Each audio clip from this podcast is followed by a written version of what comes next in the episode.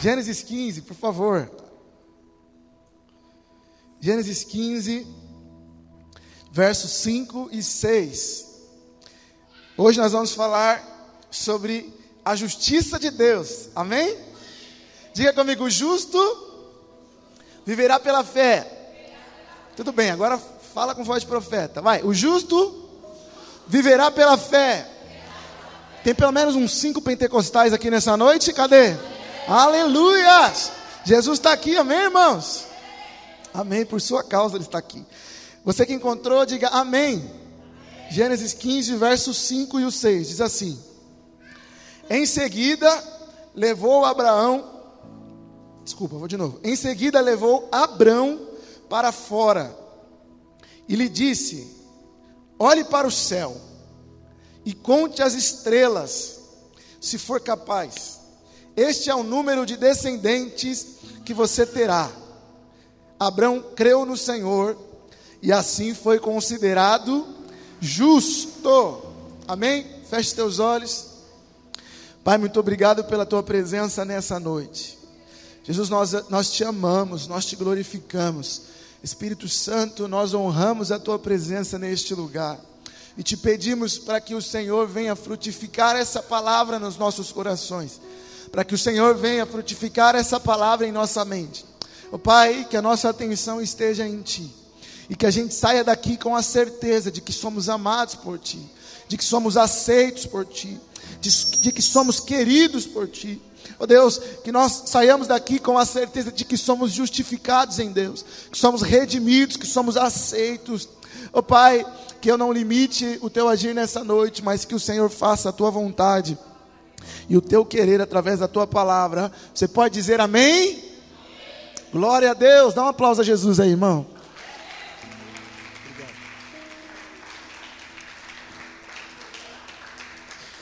Olha que legal.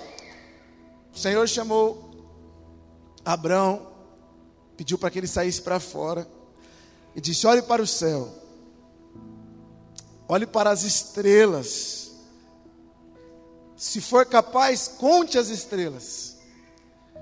Este é um número de descendentes que você terá, ou seja, incontáveis.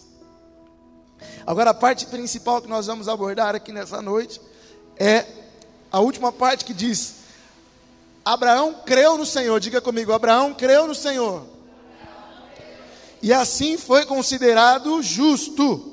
Deus é justiça, amém?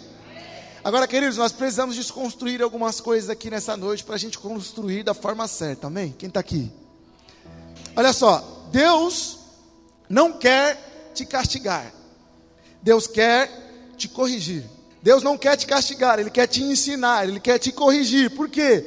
Porque quando nós estamos na vontade de Deus, como nós ouvimos na semana passada, nós vivemos as promessas dEle, amém? Agora, quando nós fazemos as coisas da nossa forma, do nosso jeito, nós ficamos dando volta, andando em círculo. Nós demoramos, nós atrasamos o nosso chamado. Quem tem chamado de Deus aqui nessa noite? Deus não quer que você se atrase para o seu chamado. Amém? Você pode olhar para quem está perto de você e dizer: pare de atrasar o seu chamado. Aleluia.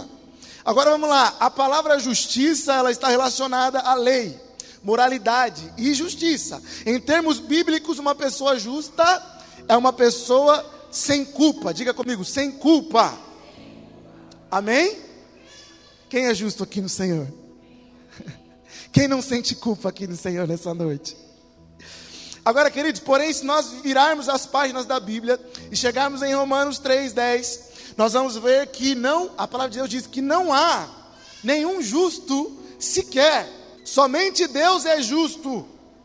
Somente Deus é perfeito. Somente Deus é santo. Somente Ele é justo. Diga comigo, somente Deus é justo.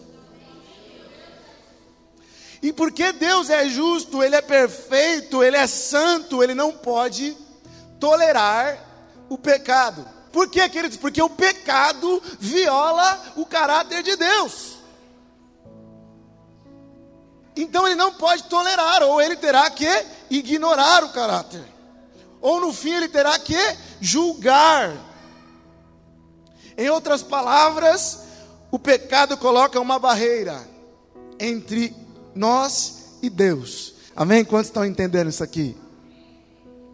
Agora, queridos, se Deus fizesse uma auditoria na vida de Abraão, ou Abrão, ainda ele era Abrão, ele nunca seria considerado justo. E eu acho que isso está na Bíblia, estou imaginando aqui, amém? Quando você ler a Bíblia, você pode imaginar, amém? Glória a Deus. Porque assim a gente aprende mais. Estou imaginando aqui, talvez Deus estava dando uma pinceladinha do que viria. Não tinha vindo nem a lei de Moisés ainda nesse episódio. Mas Deus já estava, de certa forma, dando uma pincelada sobre a nova aliança que Ele daria para nós como os filhos de Deus. Agora, queridos, por que que se Deus olhasse para Abraão dessa forma, Abraão estaria em débito com Deus? Porém, ele foi creditado como justo. Alguém já ouviu falar da Grande Depressão, que existiu nos Estados Unidos em 1929, ou talvez pessoas conhecem como a crise de 1929. Foi uma crise onde eles a palavra depressão se refere à depressão econômica, amém? Teve uma crise lá nos Estados Unidos que afetou todos os restantes dos países, inclusive os Estados Unidos, isso no século XX, e havia um juiz naquela época, em uma certa noite, no meio dessa crise toda financeira, econômica que havia naquele lugar, chegou um caso para ele. Um caso de um homem que foi pego roubando pão para alimentar a sua família. Porque a crise ela era tão grande que as pessoas não estavam tendo recursos. As pessoas estavam... talvez as pessoas estavam tão desesperadas quanto a gente... quando acabou a gasolina nos postos de gasolina. Fala a verdade, irmãos, deu um desespero, não deu? Parecia que o apocalipse estava chegando, porque não podia sair de carro, misericórdia. Mas aquele homem, ele não tinha condição de comprar pão, não tinha dinheiro, o país estava em crise. E ele foi pego roubando pão para alimentar os seus filhos, a sua esposa, a sua família. E aquele juiz... isso não é algo que acontece muito com os juízes, ou que eles não demonstram. Ele se encheu de compaixão daquele homem. Só que a lei não permitia ele ajudar aquele homem. Queridos, e o valor do que aquele homem roubou era o equivalente a 10 dólares. E aí, segundo a história, aquele juiz se encheu de compaixão. No meio do julgamento, ele enfiou a mão no bolso, tirou os 10 dólares e pagou a dívida daquele homem. Era preciso aquele homem ser punido pela lei. Amém?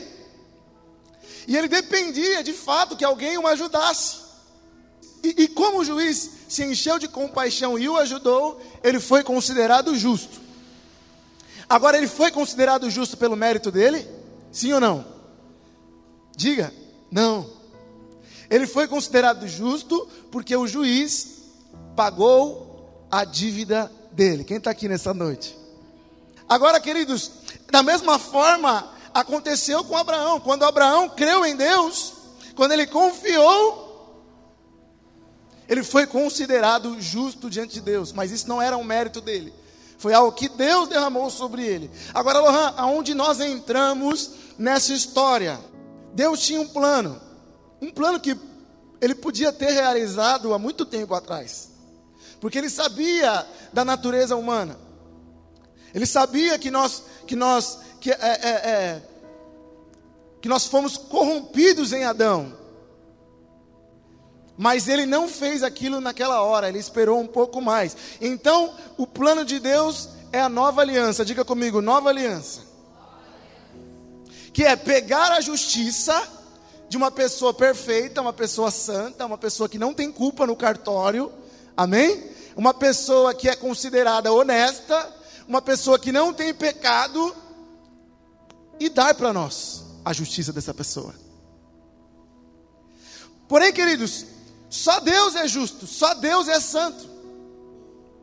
Você lembra lá no início, em Gênesis, Deus está criando as coisas, e o ser humano, ele fala, façamos o homem.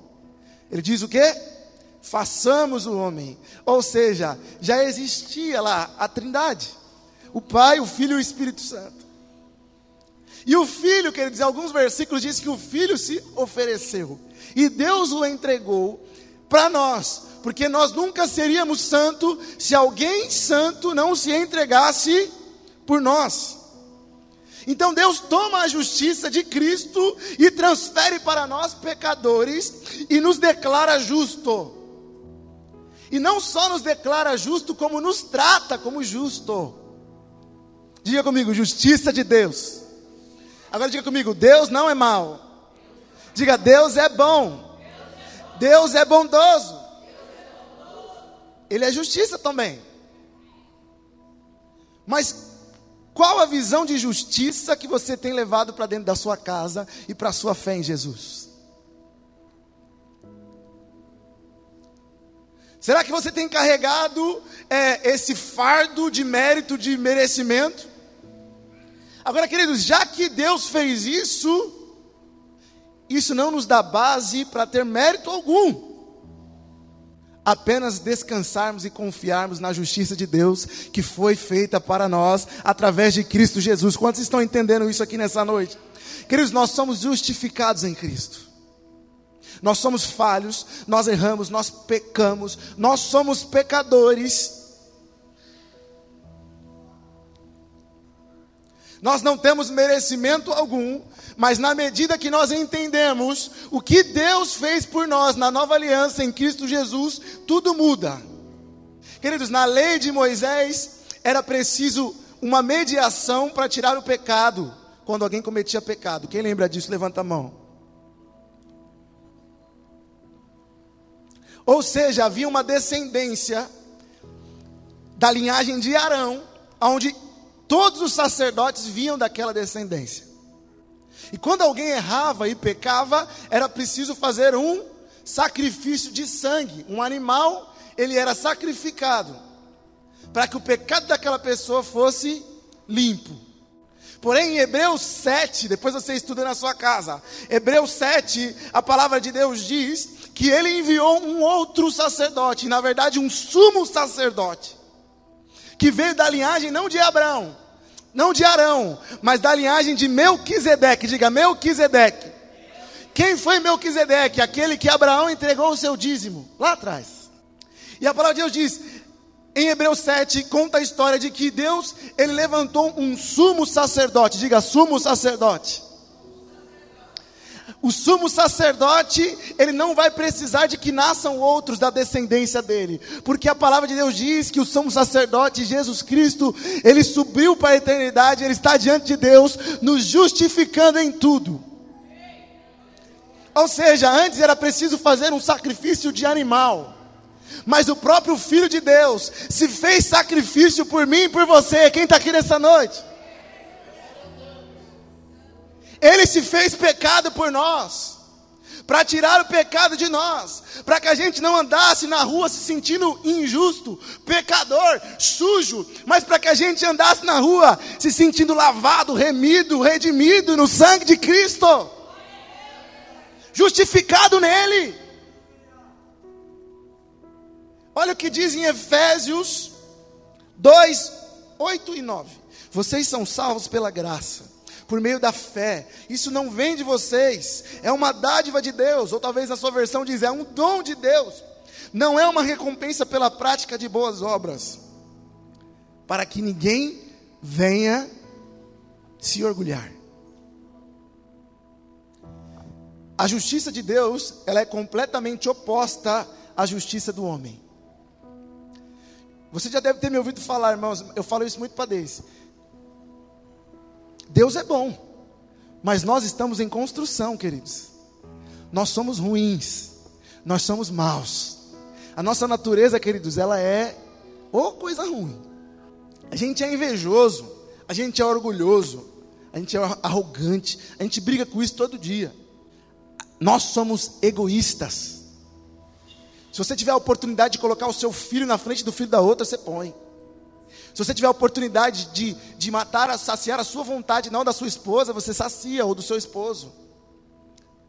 Se você puder entrar na frente do teu irmão, você vai entrar. Nós somos egoístas, nós somos maus, nós somos invejosos.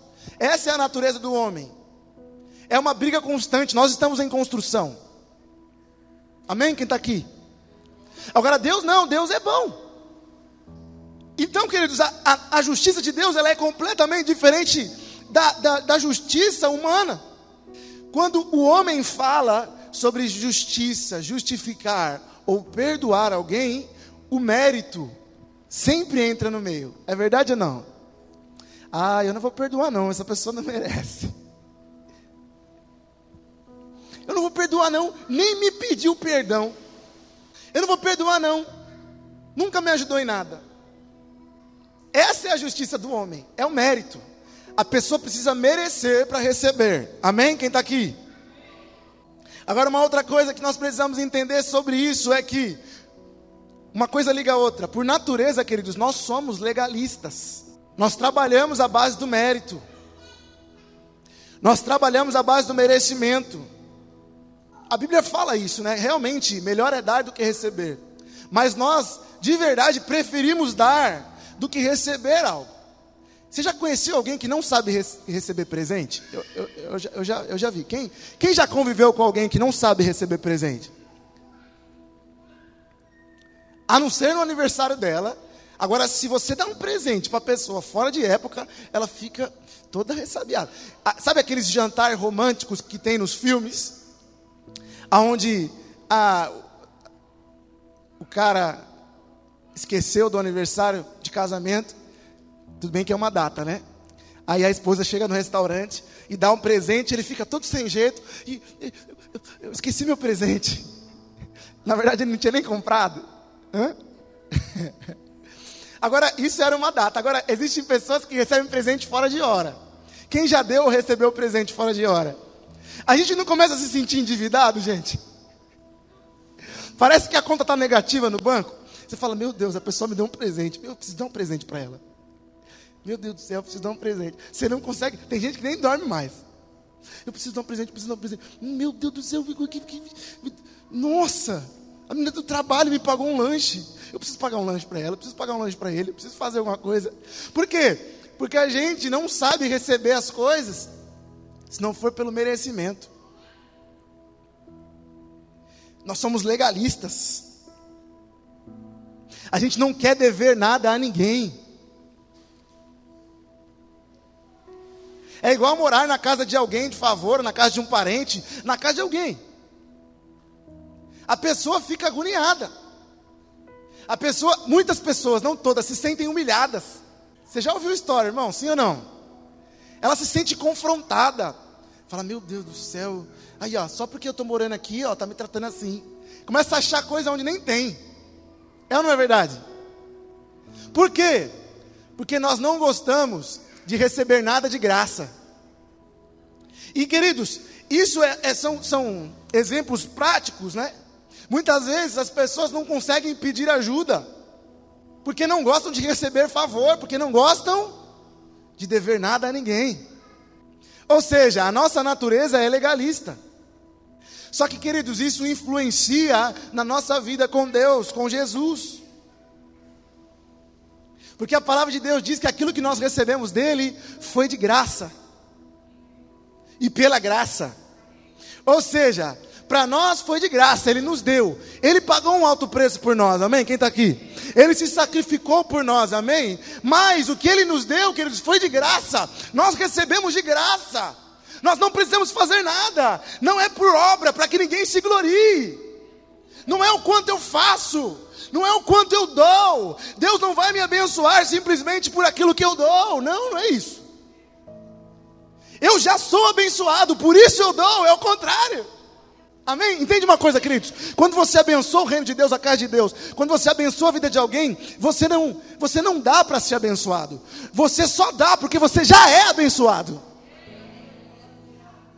Abraão entendeu isso, ele se sentiu abençoado por Deus, e ele viveu como um homem abençoado. Amém? Ainda dá tempo. Quantos vão viver esse ano como uma pessoa abençoada, uma pessoa justificada em Deus? Não é por obra, irmãos. A palavra de Deus diz: a fé sem obras, ela é morta. Mas as obras que eu faço é só para alimentar a minha fé, não é para mais nada. Não é para que eu seja salvo, porque a palavra de Deus diz que a salvação vem pela... A palavra de Deus diz que o justo viverá pela... Só isso. O justo não vive por mérito. O justo não vive por troca. Se tem uma coisa que eu, de verdade, quem anda mais perto de mim sabe que eu detesto, é quando alguém quer me ajudar com algo, querendo algo em troca. Quer me dar uma coisa pensando em outra. Sabe o que eu estou falando? A pessoa faz alguma coisa para você, não dá um mês, ela vem pedir algo para você, mas no sentido de... Lembra? Você lembra? Eu te ajudei ali, ó. Eu te ajudei. Tudo a pessoa quer que você dê algo em troca para ela. Mas com Jesus não é assim, queridos. Se você tem vivido a sua vida achando que Jesus está esperando algo em troca de você, você está enganado. Jesus não deu a vida dele pedindo outra coisa para você. Jesus deu a vida dele para você porque ele te ama, porque ele te quer, e porque o caráter de Deus é bondoso, é bondade. E tem mais: Jesus deu a vida dele por você porque o Pai é tão bom que ele fazia questão de você estar perto dele, e o pecado te afastava de Deus. Mas hoje não. A palavra de Deus diz que não há condenação para aqueles que estão em Cristo Jesus. Existe alguém que está em Cristo Jesus aqui? Vamos lá, dê um aplauso a Jesus.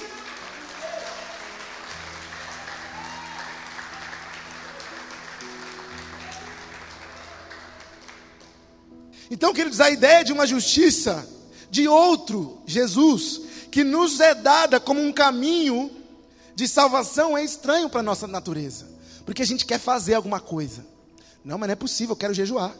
É por isso que as pessoas buscam uma religião. Presta atenção, isso aqui vai libertar você, meu irmão. É por isso que as pessoas buscam uma religião legalista. É por isso que as pessoas buscam um evangelho legalista, onde ela não consegue entender que foi dado para ela de graça. Ela quer viver algo que ela faça. Ela precisa tocar na flor para receber o milagre. Ela precisa de tocar na toalhinha para receber o milagre. Quem está aqui? Ela não consegue entender que já foi liberado um milagre sobre a vida dela, que ela só tem que pegar. Ela só tem que correr, como aquela moça que nós falamos há 2 semanas atrás, que correu e tocou em Jesus, só isso. Ou seja, Jesus não está aqui mais de forma física, amém? Então o que eu preciso fazer? Crer em Jesus. Acreditar na palavra de Deus. Amém? Mas as pessoas não, as pessoas buscam algo que elas precisam, que elas possam ver. Buscam um evangelho de algo que elas possam tocar. Buscam um evangelho onde tenha métodos. Evangelho onde tenha coisas...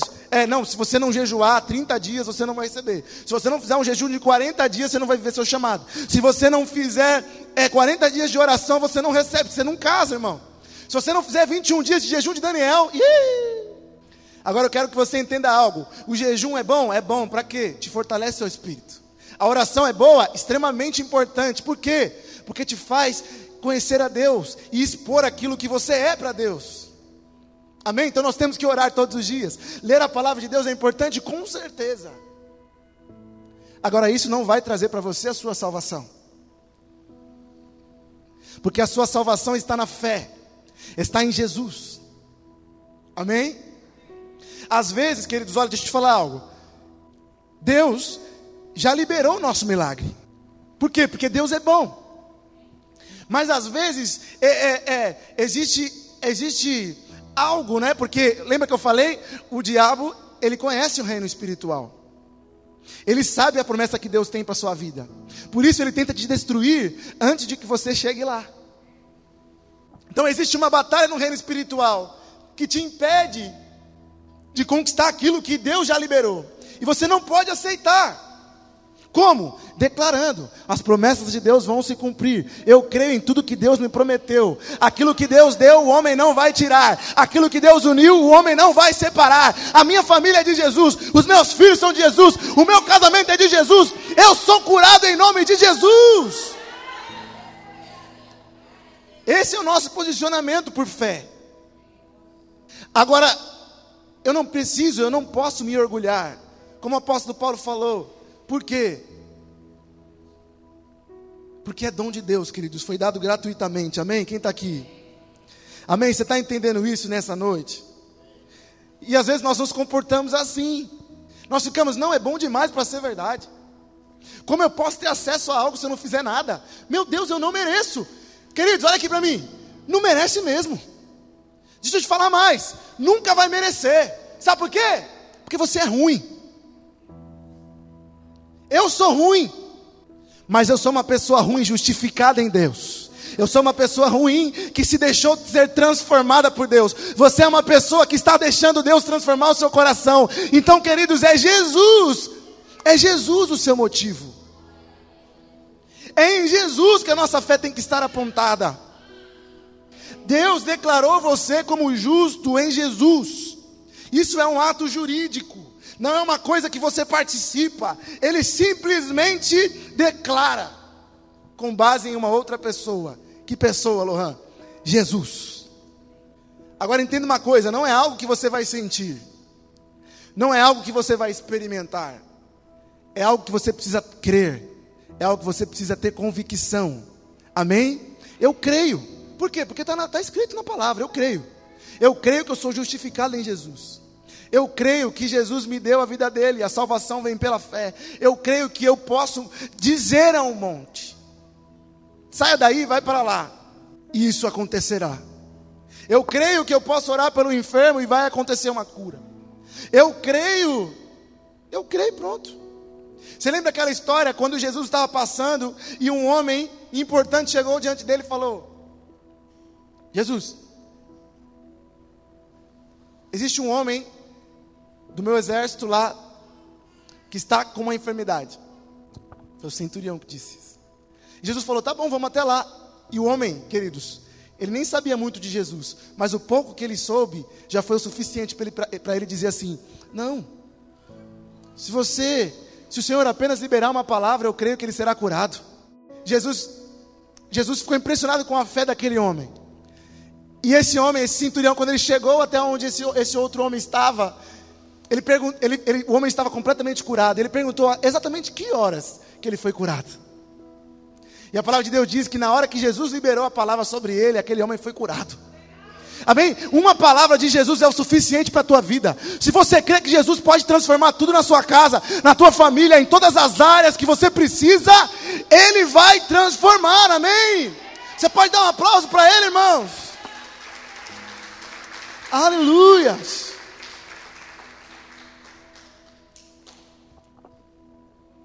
Quando nós entendemos, aí sim nós começamos a experimentar na prática. Amém? Amém, queridos? Aleluia. Para nós finalizarmos aqui, entenda algo.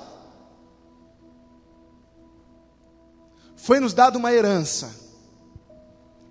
A palavra de Deus diz que Jesus, ele nos deixou uma herança. Uma herança espiritual. E um legado para que a gente viva na terra e construa uma história. Amém? Quantos querem viver a história que Deus tem para você? Porém, queridos, a primeira coisa que precisa acontecer para nós termos acesso à herança, já aconteceu. Uma pessoa só pode receber uma herança quando a outra morre, sim ou não? Jesus já se deu por nós, amém? Então a herança já está disponível para você, você já pode ter acesso a ela. Agora, algo impressionante que acontece com a herança, é que um pai trabalhou a vida inteira. Ele construiu algumas coisas. Alguns constroem mais, outros constroem menos. Mas existem pais que construíram um império. Uma empresa, uma mega empresa. Um mega império. Queridos, tem um homem no meu condomínio que ele tem 90 apartamentos. Você sabe o que é isso? Tem 900 apartamentos no condomínio todo. 10% é do cara. Hã? Falam que ele é dono de quase a avenida toda que eu moro lá. Sabe o que é isso? Rapaz, eu queria ser desse homem. Só que entende, os herdeiros dele não construíram aquilo. Só que o fato deles não terem construído vai impedir eles de receber a herança, sim ou não? Eles têm mérito na herança, sim ou não? Não, mérito não. Eles merecem? Eles mereciam aquela herança? Por quê? Porque eles não construíram. Eles não se esforçaram. Agora, o fato deles não merecerem aquela herança, não terem mérito naquela herança, vai impedir eles de receber a herança, sim ou não? Assim é a gente em Cristo, irmãos. Nós somos herdeiros. Nós não merecíamos, mas mesmo assim Ele deixou para nós uma herança. Uma herança que nós temos acesso. É só ir lá e pegar, meu irmão. Aquilo que você quer viver na sua vida, em todas as áreas, entenda. Porque o Evangelho de Jesus, Deus, Ele é prosperidade, irmãos. Ah, LORHANN, o que você está falando? Eu não estou falando de dinheiro, irmãos. Estou falando de prosperidade. Tudo que é bom vem de Deus. Amém? Tudo que é bom vem de Deus. Irmãos, olha só. Se eu sou herdeiro de Deus, e Deus é meu Pai, e Ele diz que eu posso andar com o melhor carro que existe na terra, eu vou querer andar com o pior carro que existe na terra? De jeito nenhum. Se Deus é o meu Pai, e Ele diz a vontade dEle para mim, porque a vontade dEle para cada um é diferente. A verdade, a vontade dEle para Isabel é que ela tenha um apartamento na beira da praia do Rio de Copacabana. Aleluias! Eu estou profetizando porque eu vou também. Ele tem o melhor para ela. Ela vai falar, não quero não. Ai, será? Será? É a mesma coisa. Eu sou filho de um bilionário, ele deixa uma herança para mim. E eu falo, não quero não. Eu não quero não. Eu não mereço. Nem construir isso aí, é meu pai. Eu não sou rico, quem é rico é meu pai. Meu irmão, entenda uma coisa. Se o seu pai é rico, você também é. Se o seu pai tem, você também tem. Porque aquilo que é do seu pai é seu. Meu pai vive falando para mim e para o meu irmão, o que é meu é dos meus filhos, é tudo nosso, amém? Eu recebo, eu tomo posse. Às vezes quando eu falo, pai, paga isso aqui para mim, ô pai, faz aí, depois eu te dou. Às vezes a gente esquece, está tudo certo, o que é dele é meu. Amém? Quem está aqui?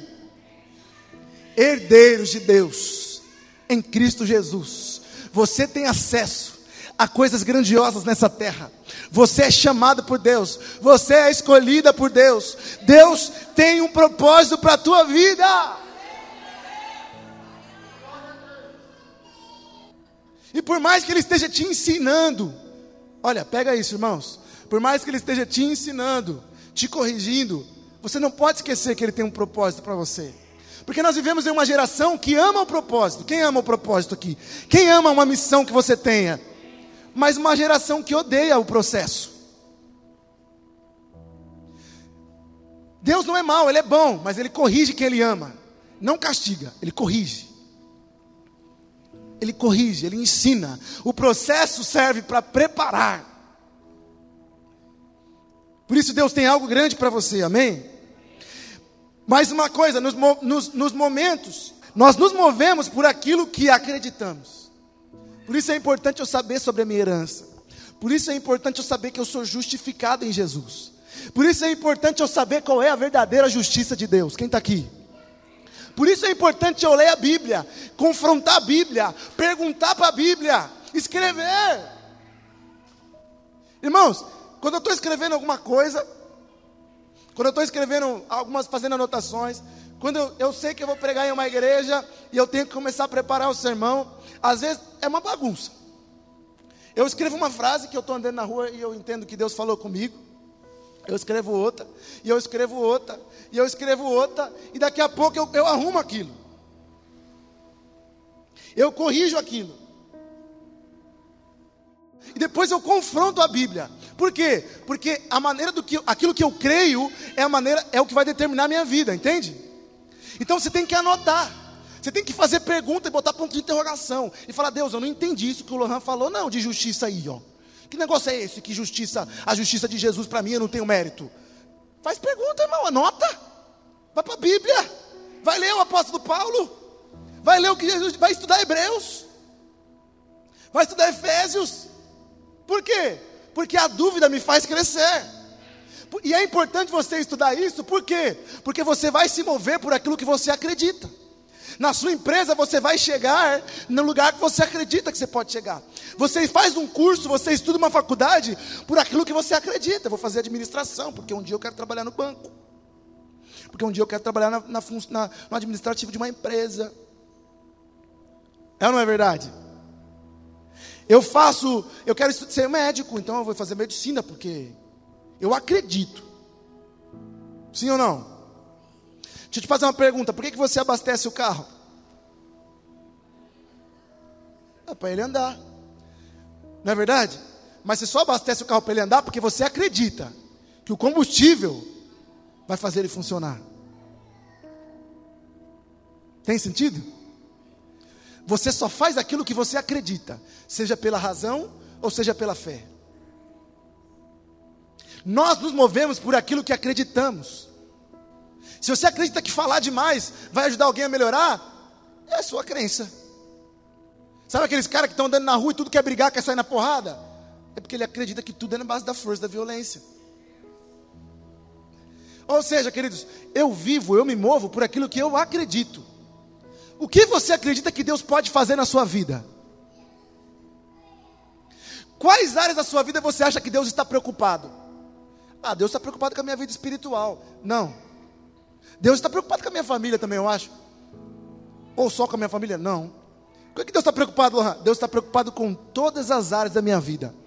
Tem uma pelinha aqui na minha unha que está me incomodando. Se está me incomodando, Deus está preocupado. Se você está com uma dorzinha de cabeça, Deus está preocupado. Se existe uma dor no seu estômago, Deus está preocupado. Se você quer se casar e está preocupado, Deus está preocupado com você. Agora a diferença, queridos, é que se eu entendo que Ele também está preocupado, a palavra de Deus me ensina que eu tenho que lançar a minha preocupação para Ele. Agora deixa eu te falar uma coisa, você vai lançar a preocupação agora, daqui 10 minutos, ela vai voltar. Aí o que você vai fazer? Lançar para Ele de novo. Então eu passo o dia me conectando com Deus, porque eu entendo que Ele se preocupa comigo. Tem uma pessoa te perseguindo no trabalho, o que você vai fazer? Falar com ela? Talvez não, irmãos, provavelmente essa não é a melhor opção. Você vai lançar primeiro em Deus. Amém? Você vai colocar nas mãos de Deus, depois você vai tomar uma atitude direcionada por Deus. Só que você só vai fazer isso se você acreditar que Deus cuida de você em todas as áreas. Porque você só toma uma atitude se você acredita naquilo. Você só vai viver tudo que Deus tem para você na fé. Você só vai acreditar que você é um justo, que pode viver pela fé, se você realmente acreditar na verdadeira justiça de Deus. Amém? E eu termino dizendo, a fé é uma convicção. Lembra? Eu falei no primeiro dia, a fé não é um sentimento. A fé não é um arrepio. Oh, Jesus está aqui, eu senti, hein? Eu não preciso sentir que Jesus está aqui, irmão. Ele está aqui, porque a palavra de Deus diz que Ele é onisciente, onipotente e Ele é onipresente. Hã? Existem dias, o louvor não foi bom hoje, nem arrepiou, nem chorei. Você chora, irmãos, porque a música tem emoção na música. As melodias, as notas musicais, elas carregam a emoção. Amém? Você vai chorar com o Luan Santana também. Oh, Jesus pegando aí, ó.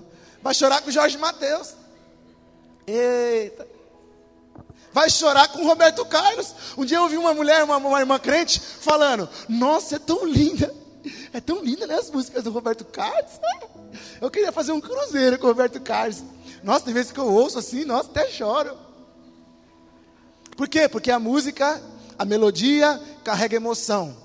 E a emoção me faz chorar. Você, às vezes, não chora porque Jesus está aqui. Você chora porque você está emocionado. Na presença de Deus. Que letra linda. Confiamos em teu amor. E você se emociona. Amém?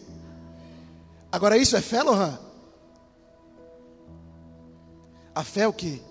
Uma certeza daquilo que eu não estou vendo, eu não posso tocar, eu não posso sentir, mas eu creio. A fé confronta a minha razão. Sabe? Vou dizer de novo aquilo que eu sempre falo, irmãos. Nós não podemos viver como o mundo, que quer ver para crer, que precisa ver para acreditar. Eu só acredito que Deus vai me dar uma casa quando eu ver a casa. Então, sinto muito. Existe uma probabilidade muito grande de você nunca receber. Porque antes de você ver, você precisa crer. Aquilo que você crê, você fala. E aquilo que você fala, irmão, aquilo que você declara, irmão, é atraído para a sua vida, é uma bênção. É por isso que eu não posso falar coisas ruins. E quando escapa, eu preciso consertar. E eu finalizo aqui. Põe a mão no seu coração. Hoje é o último dia, eu não quero que você sinta um arrepio. Eu não quero que você chore. Mas se você chorar, não tem problema.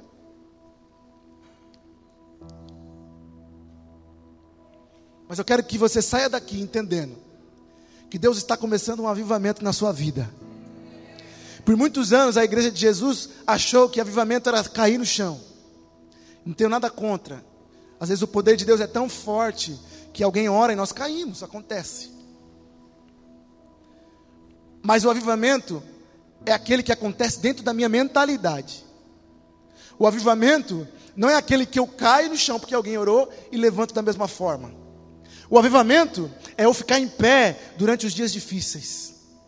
O avivamento é eu saber que eu estou enraizado em Cristo quando a tempestade vier, quando as coisas não acontecerem da forma que eu esperava, quando as coisas estiverem demorando, quando ninguém estiver acreditando em mim. Esse é o avivamento, continuar firme em Cristo, porque não importa se ninguém acredita, eu não preciso que ninguém acredite, Jesus acredita em mim, Deus acreditou em mim, e por isso Ele mandou o seu Filho Jesus para a terra, para me justificar. Hoje eu não preciso andar mais como um pecador, eu só preciso me dar ao Espírito Santo para que Ele me mostre as áreas da vida que eu preciso consertar. A palavra de Deus diz, agora vocês não vão mais viver pela lei, vocês vão viver pelo Espírito. O Espírito Santo vai te convencer do pecado, o Espírito Santo vai te fazer se arrepender, o Espírito Santo de Deus vai te mostrar o caminho. Aleluias. Pai, em nome de Jesus nós oramos. Pai, transforma a nossa mentalidade, transforma o nosso coração. Deus, nós não queremos nos mover por um toque, não queremos nos mover por um sentimento, não queremos nos mover por um arrepio, nós queremos nos mover pela convicção que temos em Cristo Jesus, que nos fez justos, mesmo sendo pecadores, mesmo sendo falhos, mesmo errando tanto, mesmo sendo invejoso muitas vezes, mesmo sendo egoísta muitas vezes, mesmo errando, falhando muitas vezes, o Senhor decidiu me amar, e não existe nada nem ninguém que vai me fazer, ou que vai me impedir de viver isso. O Senhor me chamou. Eu posso errar, meu Pai, mas isso não vai fazer com que o Senhor me ame menos ou me ame mais, porque eu sou amado por Senhor, e o seu amor por mim, meu Pai, é tudo o que eu preciso, o seu amor por nós é tudo o que queremos, nós dependemos desse amor. Oh Pai, nós não queremos mais nos mover, meu Pai querido, por aquilo que nossos olhos estão enxergando. Nós não queremos, meu Pai, nos mover pela manifestação física. Pode estar tudo dando errado, meu Pai. Nós vamos continuar acreditando que o Senhor tem um plano e que todas as coisas cooperam para o bem daqueles que amam a Deus. Pode estar doendo, meu Pai. Pode estar demorando. Mas a minha fé, Jesus, não está em homens. A minha fé, a nossa fé não está em cavalos. A nossa fé, meu Pai querido, não está na palavra de alguém, na promessa de alguém que falou que me daria algo, ou que não me daria algo. A nossa convicção e fé, a nossa esperança está em Jesus. Está em Jesus. Está em Jesus. A nossa esperança está em Ti, Jesus. A nossa fé está em Ti, Jesus. Esse é o ambiente, o lugar, a pessoa que nós colocamos a nossa fé. Oh, lá, lá, lá, lá. Oh, que anda lá, chui, declama nas. Oh, irmãos, oh, cheio. Não confunda, irmãos. Não confunda cansaço com falta de fé. Olhe para mim um pouquinho, nós vamos encerrar. Olha, não confunda cansaço com falta de fé. Às vezes nós estamos tão cansados, tão machucados emocionalmente, como aconteceu comigo. A gente está tão derrotado por dentro, que a gente acha que isso é ligado à fé ou à nossa vida espiritual. Isso pode ser um ataque, sim, maligno. Mas às vezes, queridos, é só um descanso que você precisa ter, para redirecionar sua fé, para redirecionar o seu coração para o lugar certo, para você descansar, amém? Porque quando você machuca o pé, você tem que repousar, sim ou não? Quando você machuca o braço, você tem que engessar e ficar um tempo, amém? Quando nós recebemos um monte de machucado na alma, um atrás do outro, tem que descansar. Você tem que parar a ser cuidado, tem que parar, tem que ir para um psicólogo talvez, você tem que fazer algumas sessões de terapia, sim, é médico, amém? Se você se sente cansado nessa noite, vai com a certeza para sua casa, fique de pé, com a certeza de que Jesus te ama, de que Ele te quer, e que talvez você só precisa de descansar um pouco, para recuperar as energias, e viver todos os propósitos que Deus tem para a tua vida. Se você crê nisso, dá um aplauso a Jesus.